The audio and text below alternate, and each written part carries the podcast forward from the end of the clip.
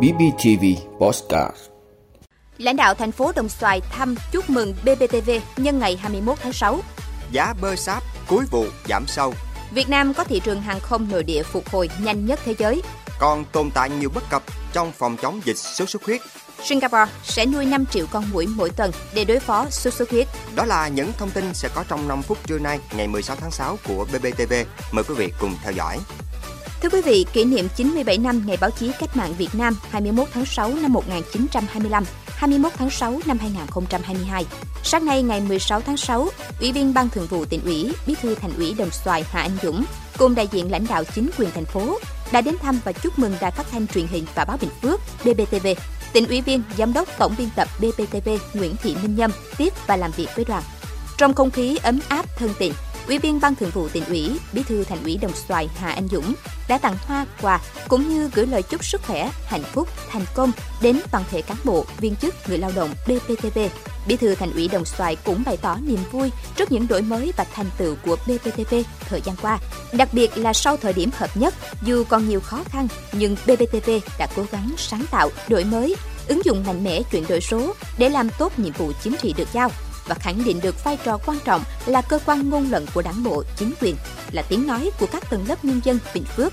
Bí thư Thành ủy Đồng Xoài Hà Anh Dũng cho biết thời gian tới, Đồng Xoài sẽ có nhiều chủ trương, chính sách, chương trình nhằm đẩy nhanh quá trình phát triển thành phố để xứng tầm là đô thị trung tâm của cả tỉnh.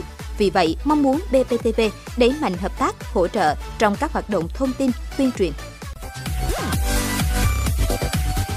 Thưa quý vị, trái bơ sáp hiện đang được các thương lái thu mua tại vườn trên địa bàn xã Phú Văn, huyện Bù Gia Mập với giá mười bảy nghìn đồng một kg. Phần lớn diện tích đang thu hoạch rơi vào các hộ không xử lý ra trái sớm với mong muốn có được giá tốt khi cây bơ ở giai đoạn cuối vụ. Tuy nhiên, đầu ra chủ yếu phụ thuộc vào thị trường nội địa cùng với yếu tố thời tiết bất lợi đã làm trái bơ sáp Bình Phước thất thế ngay trên chính sân nhà. Đầu ra cho nông sản nói chung, trái cây nói riêng khó khăn là điều đã được dự báo từ trước. Các sàn giao dịch thương mại điện tử cũng đã vào cuộc hỗ trợ nông dân tiêu thụ nông sản. Tuy nhiên, số nông hộ đáp ứng được yêu cầu chứng nhận đủ điều kiện tham gia sàn hiện vẫn còn rất ít.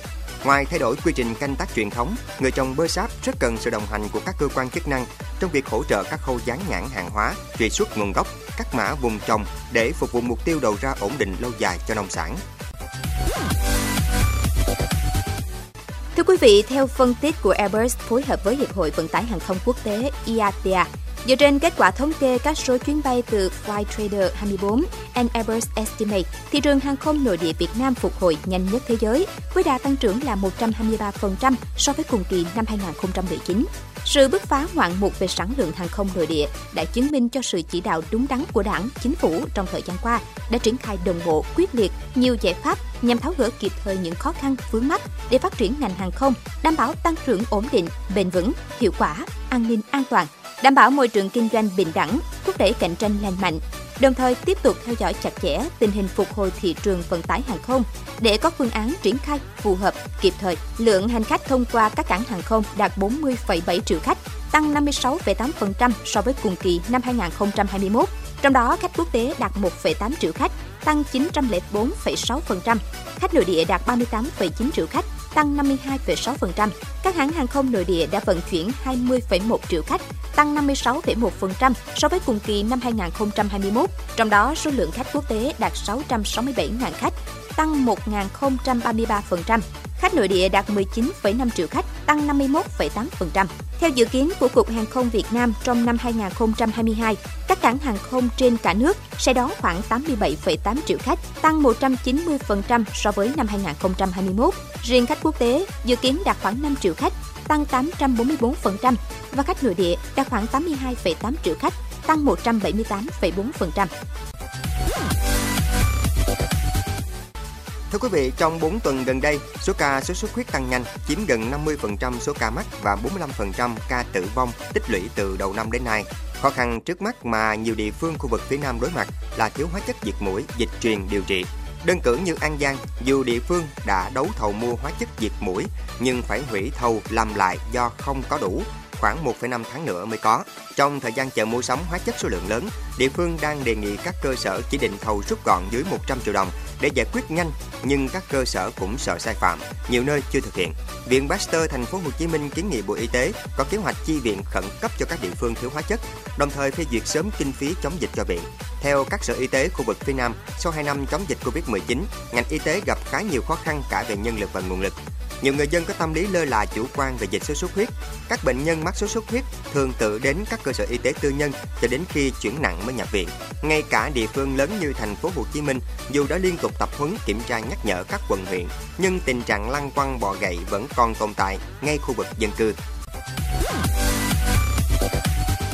Thưa quý vị, Singapore sẽ tăng sản lượng nuôi loài muỗi đực mang vi khuẩn chống sốt xuất huyết từ hai triệu đến năm triệu con mỗi tuần để chống lại khủng hoảng y tế đang gia tăng bất thường.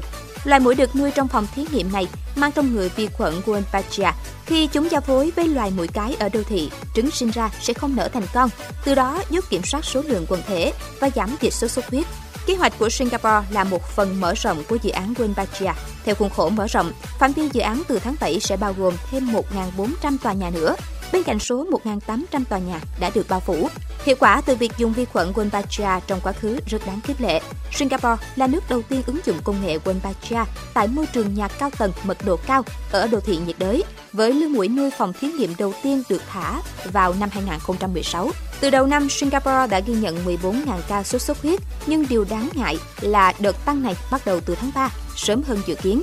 Đỉnh điểm mùa sốt xuất huyết thông thường rơi vào tháng sáu đến tháng mười.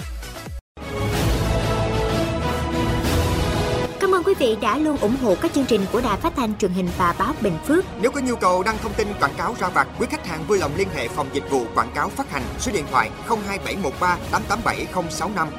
bê bê tê vê, vì bạn mỗi ngày.